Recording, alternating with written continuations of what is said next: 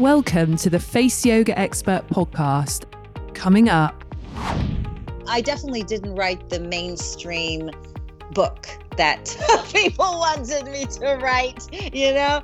Uh, but then again, I don't think anything that I've done or do is particularly mainstream. A like I, am sure there, there is elements of it, but for me, it was always about like you know n- not trying to reach the masses but actually more trying to reach that one or two people who really needed to hear that specific thing because they they haven't you know nobody's talking about it I'm your host, Danielle Collins, and I'm the world leading face yoga expert, best selling author of the book Danielle Collins Face Yoga, and creator of the international teacher training program, the Danielle Collins Face Yoga Method.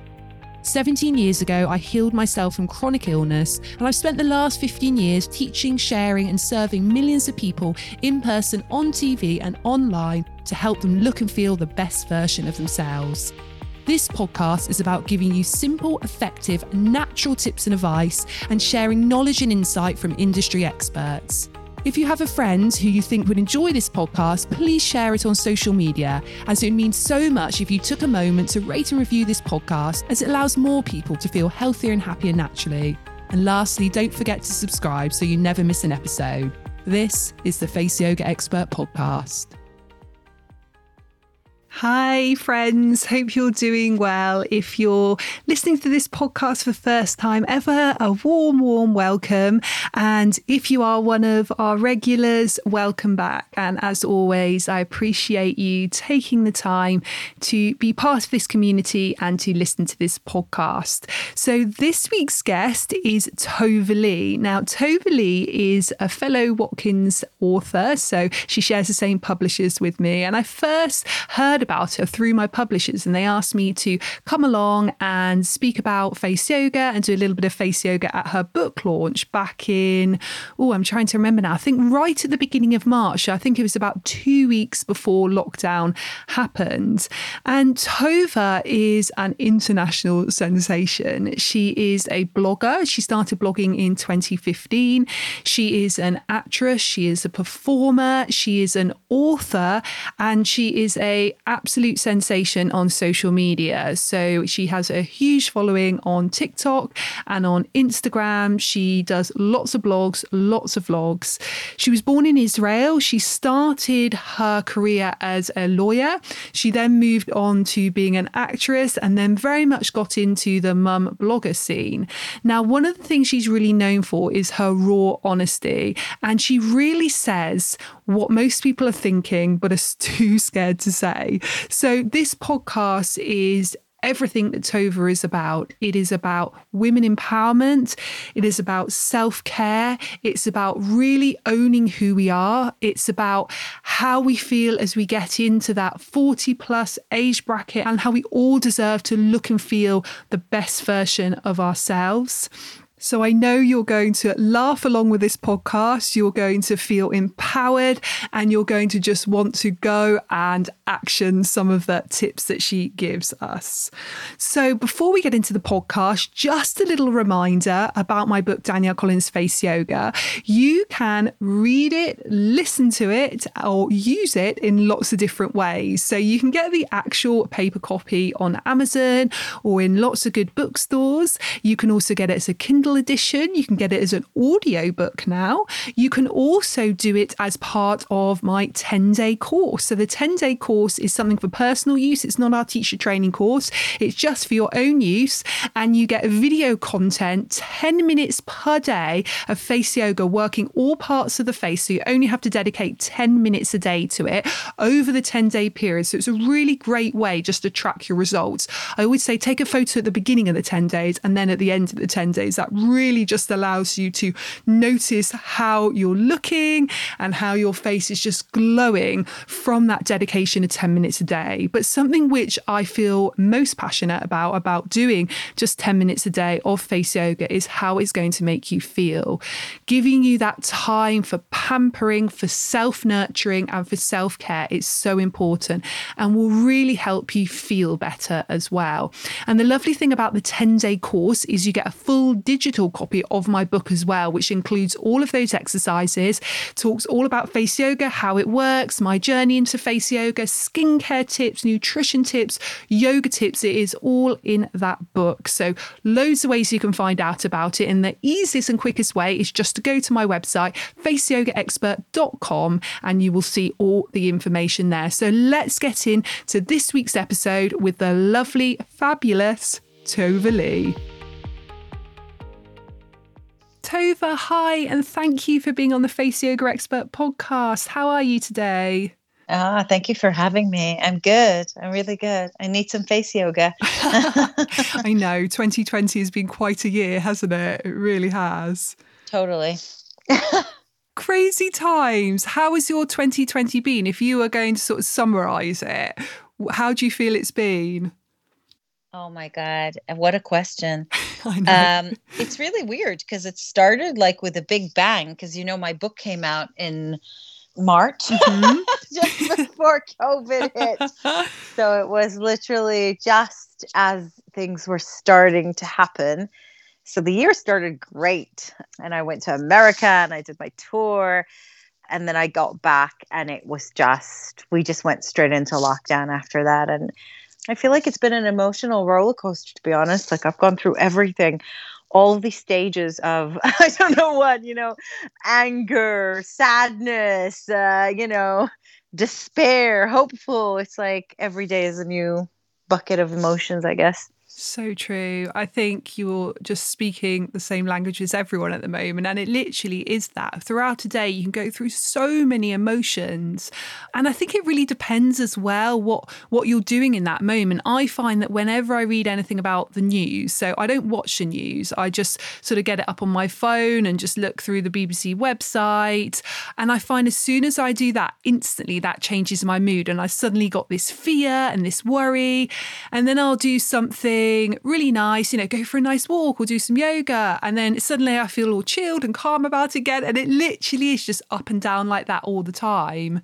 Yeah. It's crazy, crazy times. Well, there's so much I want to ask you on this podcast, Tova. But what I'm really interested in is your journey into blogging. So I know you started blogging in 2015, but then obviously since then you've been on such a journey and your career has just massively taken off. So what sort of got you into blogging in the first place?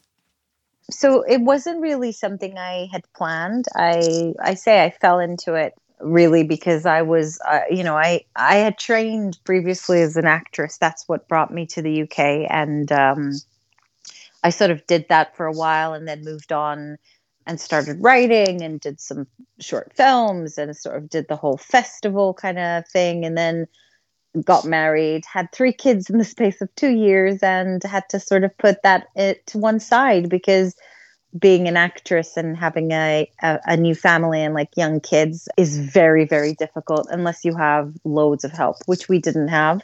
So I was quite like I said, okay, well, this didn't turn out. This didn't happen. That's okay. It was already my second major career because because really init- initially I trained as an attorney in Israel, and I worked uh, as a lawyer for a few years before I moved to England. So I wasn't really attached to it, if you know what I mean. I was like, okay, well, you know, what's next?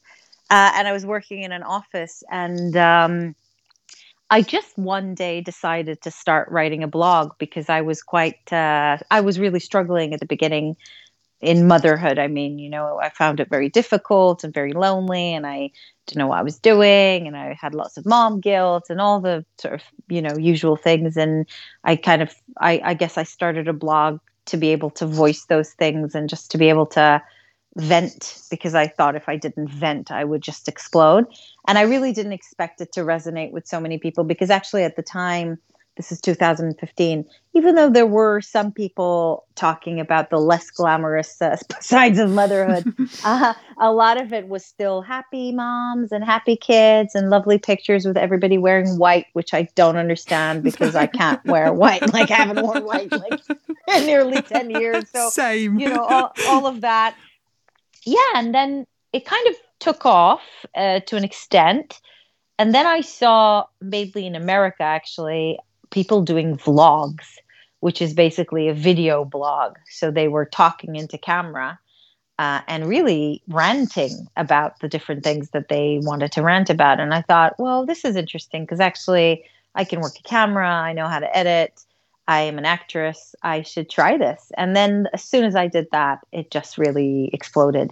Video format is a is a format that people prefer and it just goes further. So yeah, so the page suddenly really grew very quick and I was still working in the office and I still didn't consider it a career. And then at some point I realized I was doing 30 hours in an office and then doing I don't know how many hours because you know what it's like. You invest a lot of time in in in social media and in creating content. And on top of that I had three very young kids.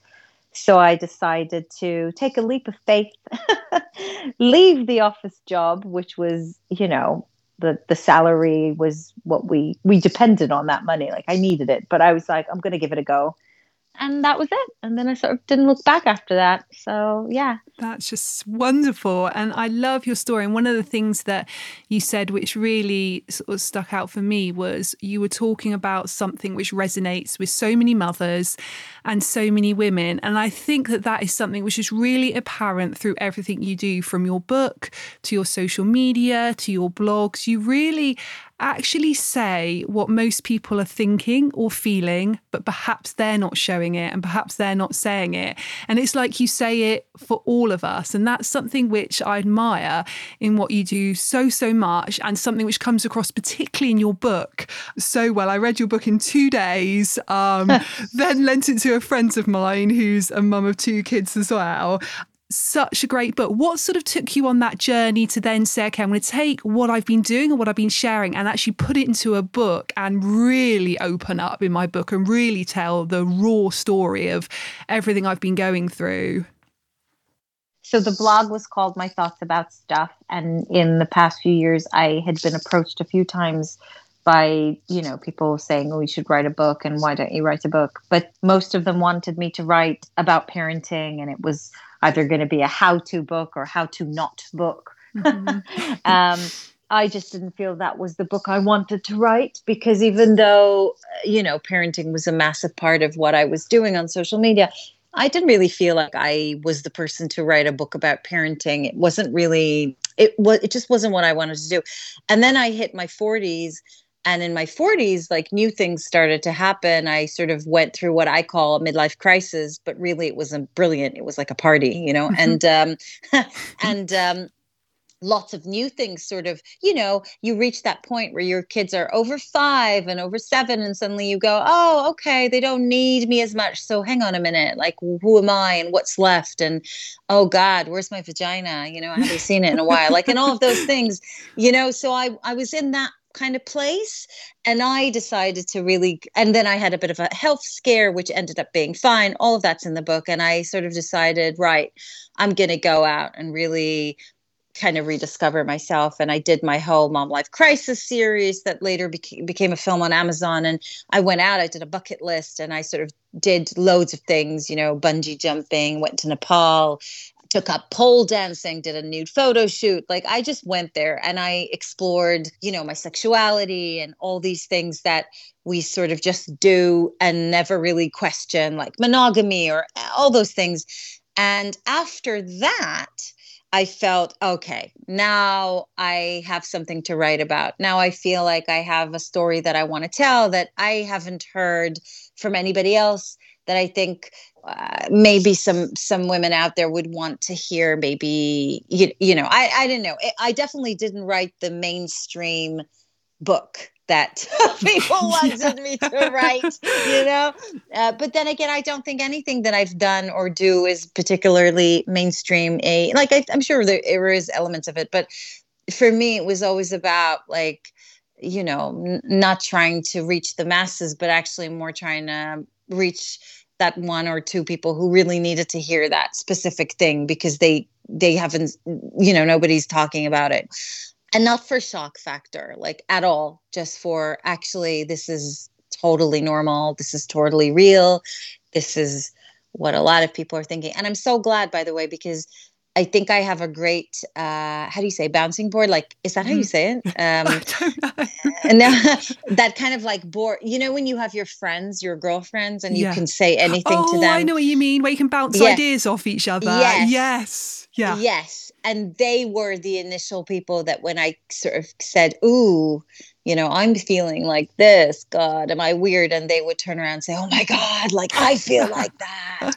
But I didn't know anybody else did, you know, that type of thing. yes. So I thought, well, if three of my friends think that, you know, three out of five, then that means there's a whole bunch of women out there who probably think that. So Yeah. that's kind of how the book came about.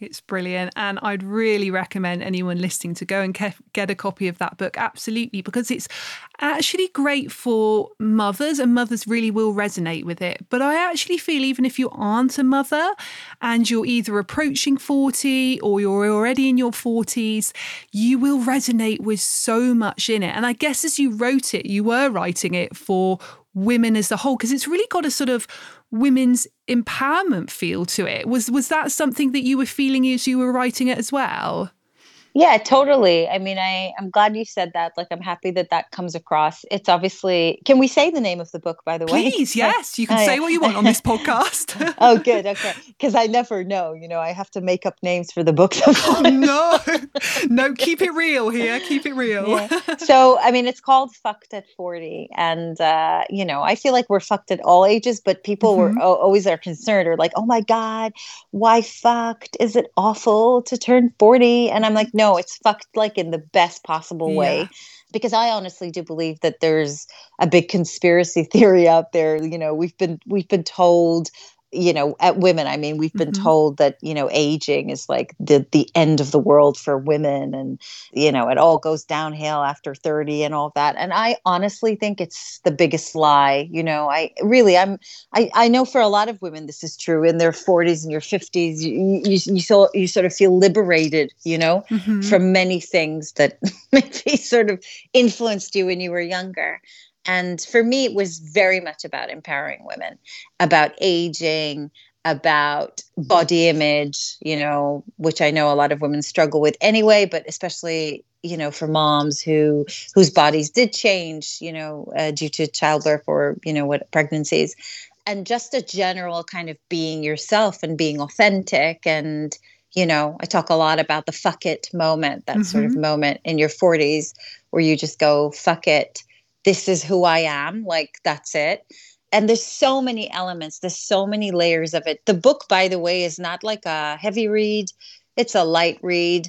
I'm sure there are books that are far better, far better in doing what I was trying to do, but uh, you know, which was to sort of be very honest about my personal journey, and at the same time, hopefully, people would take something away in the form of just be who you are, because really, that's the best thing you could possibly be. And even as a parent, by the way, I realized that.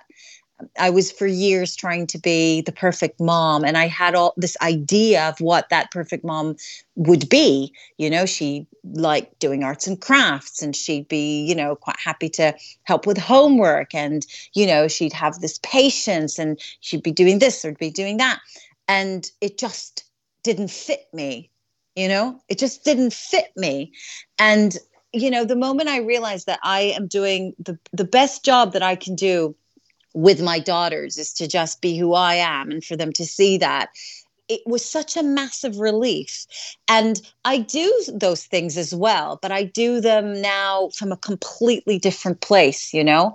And I don't do them when I don't want to do them. And there are other things that we do that I say, well, actually, this is what I want to do. Who wants to do it with me? And they come aboard. And like the idea of like, this is what a mom should be like, just went out the window because, you know, it's just not who I am and everybody needs to kind of establish who they are Absolutely. And your your daughters, I love how they do get involved with what you do. And I know that you get a lot of negativity and a lot of hate and a lot of trolls, sometimes quite sort of vicious towards you but you can really see if you really look into what what you're doing you can really see how much your daughters enjoy being part of that and i would only guess that they are completely proud of their mum because actually what you're doing is being a massive trailblazer as a female for the next generation to actually show that we can stand up in our power we can have our own businesses we can express our truth and how we're feeling how do you find that your daughters sort of respond to it? I'm sure that, that there's both sides of it. There's that side that I talked about that empowering, but there's probably a side of it like all all daughters that are a bit embarrassed about what their mum does as well.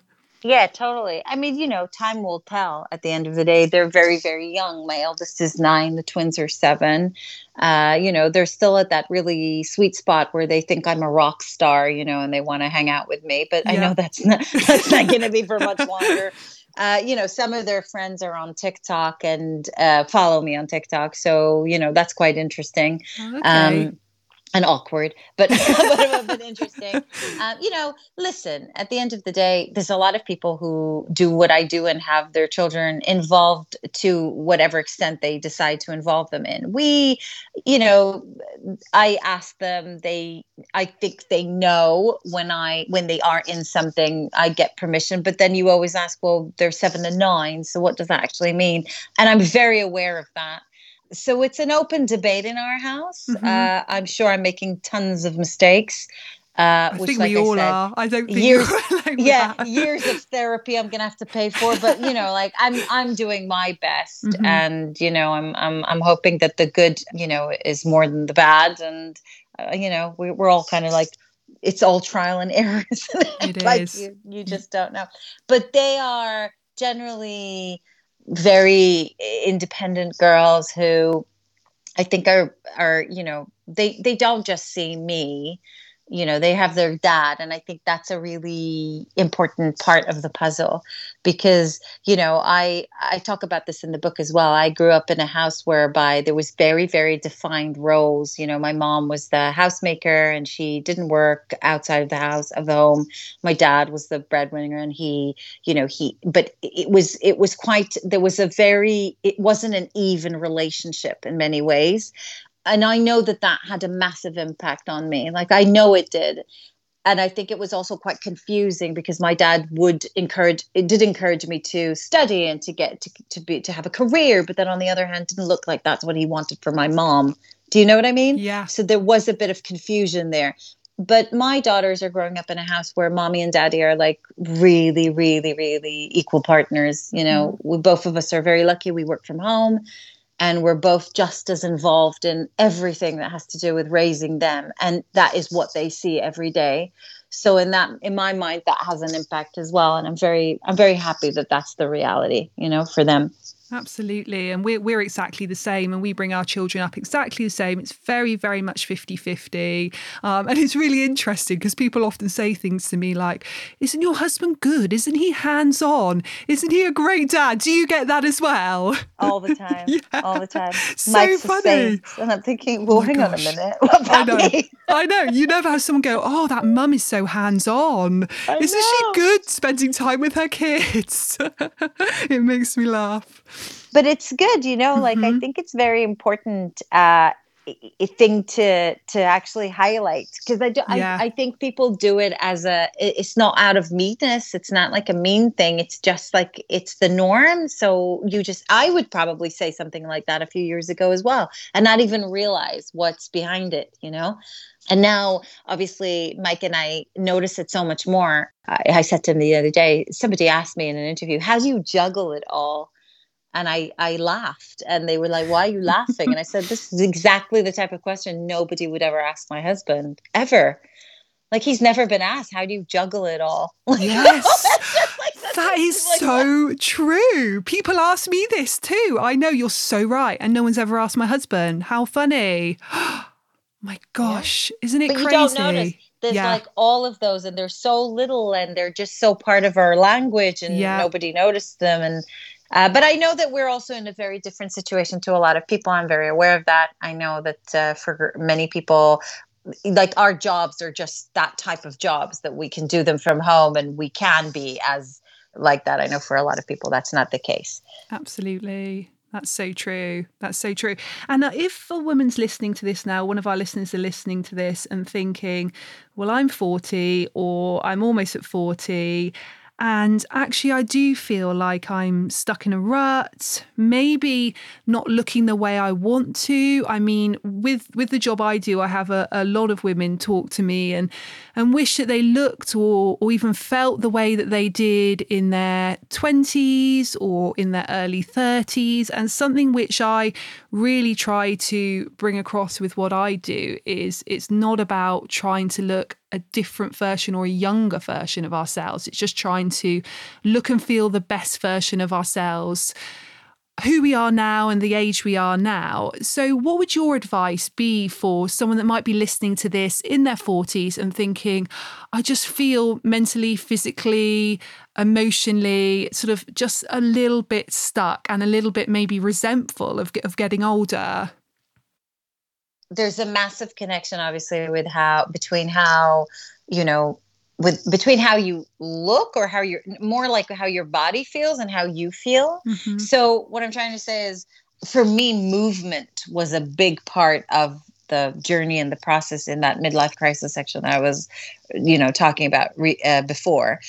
It was not so much about how i'm going to look at the end but more about how i wanted to feel and for me it was physical like but physical in terms of moving not not necessarily reducing a size or you know getting that tummy tuck or whatever you know mm-hmm. so I realized that I just I needed to move, and it started with something small like a walk, and then later I started doing the pole dancing. And honestly, for every woman, any woman out there who's ever been even a little bit curious, I would say go to pole dancing when you can because it's so it's so much fun, and I gained so much respect towards my body. And I think to put yourself in a place where you're almost like setting yourself up to fail because the whole premise is I'm going to look hot while climbing a pole yeah. and remembering that at gym class I couldn't climb that dime rope like to save my life. So like how the hell am I going to climb a pole?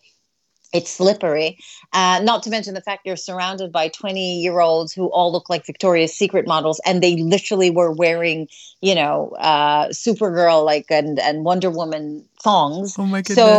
So you know, it's like yeah, you're thinking, no, this is going to be dreadful, but it wasn't. And what it taught me was apart from how to hump the floor what it taught me was how like to respect my body not so much for what it looked like but actually for what it was capable of doing because i did manage to climb that pole mm-hmm. and i mm-hmm. did manage to do those twirls around and flip upside down and all those things i never thought i would be able to do and i thought wow like i can't believe that i I'm so cruel to this body. Like I'm so, ooh, you're ugly and ooh, you're fat and all of that when it's such a fucking kick ass body, you know, yeah. that can do these things. So it was changing the attitude and I, you know, there's a lot of talk about loving your body and loving your body. I, have t- I've talked about this a few times. I think it's a waste of our time to try and love parts of our body because, you know, I, my area that I'm not overly keen over or the the area that has changed the most in my life is probably my stomach. Mm-hmm. i've had two c-sections. I'm left with a scar. I've got the the c-section shelf the numb area and all of that. Not my favorite part of my body. Mm-hmm. But to go and now waste so much energy on what? Therapy to love that part of my body when there are a lot of other parts of my body that I've never really thought about, like my elbows, yeah, you know, my knees, I don't know, my ankles. I, have, I have no emotions towards them. Yeah. Then why am I trying to develop such a deep emotion towards uh, this part of my body? So I tried to shift my thinking and for it to not be so much about love, but more about appreciation, respect, and just get on with it. And I would say it does come from the in out, all that. Today, I people say to me sometimes, "Oh, you're so brave to wear a bikini," and I'm thinking that's like an insult. Yeah, that's what you're saying is that I shouldn't be wearing a bikini. Yeah, but I'm so brave.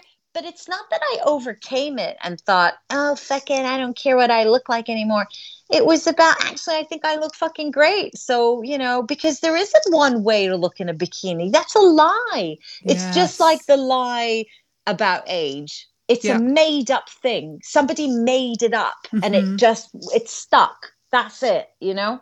and I think uh, it's getting better. I think you see more of it. And also, can I just say, for anybody who's listening out there who says, "Yeah, but I see online and I see on Instagram all these, you know, lovely slim ladies," then don't follow them. Yeah just don't go and follow other women who, yeah. who make yeah. you feel great completely you know? we do have a choice surround yourself by the people who you look at their feed and you go oh this is inspiring this mm-hmm. made me feel great today you know this made me want to tuck my shirt in even though i have a bit of a, a bulge underneath. So fucking what? She's doing it you know?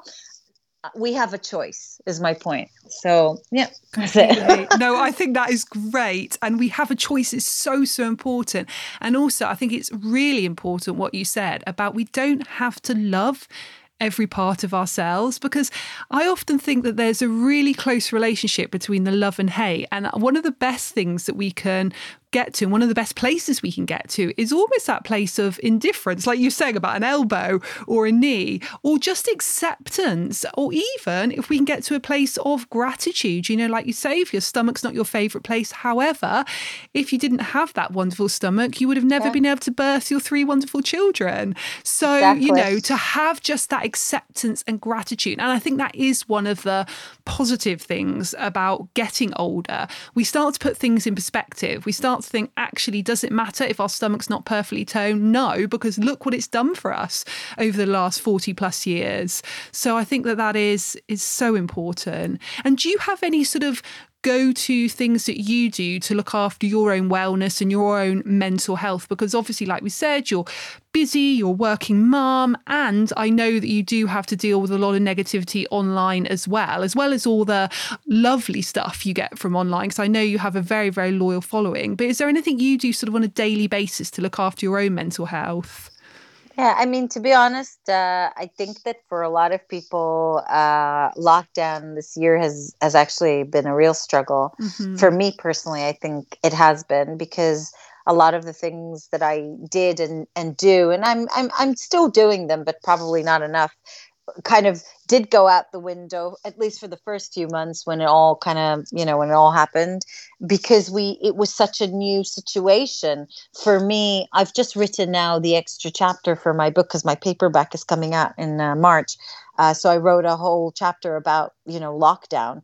And um, you know i felt like i really went into survival mode. And when you're in survival mode you know your kind of your needs do you know what i mean they sort yeah. of they sort of go to the bottom of that list right you're mm-hmm. sort of like mm-hmm. thinking how do i get toilet paper yeah. that's your main priority you know you're yeah. not thinking about you're like, so right. my mental health yeah and then six months later you realize jesus my mental health is like shit at the moment and you realize that you've got loads of toilet paper but you're very sad you know so, so true mm-hmm. So that's kind of what happened to me i guess um, but generally speaking i haven't given up on my walks i should probably go back to doing them in the woods i think nature is a must especially if you're living in a city, you know, just having that kind of to go and soak in, you know, the trees and, and the smell of the ground and all of that, you know. And I'm not an overly spiritual person, but I do think that it does change your you know your mood i've spoken a lot and i do and i wrote a lot about it in my book as well about mommy's special bath time i'm all about a bit of masturbation in the yeah. morning and you're great how open you talk about that as well. That was one of the other things I love.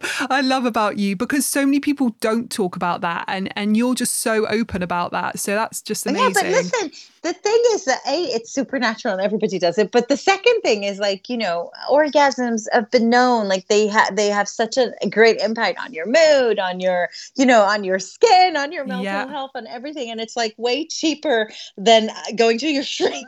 you know? you know, and it's it's natural. So you know, I'm thinking um, it's a win-win situation. Um, so yeah, and you can do it by yourself, which is great. And uh, so yeah, so this that was the other thing that I talked about a lot, and I would recommend. Um, and again, the thing that I struggle with in lockdown, which you know I think a lot of people probably struggle with, is friends. Uh, that to have that community, you know, of people who you can meet up with. A massive revelation for me was when it came to because I talk a lot about relationships as well with my husband Mike. I really did put a lot of expectations and pressure on that relationship because somewhere at the back of my mind he was supposed to be my everything and provide everything for me and be my best friend, my best lover, the best father, like everything. And I think that's a big thing to expect from one person. And I think the day that I sort of uh, thought, no, actually, there's so many things that I can do with my friends and I like doing my friends. And he doesn't actually have to be part of that. And it doesn't mean that we're not close. It just doesn't mean, it just means that that's not something that I do with him.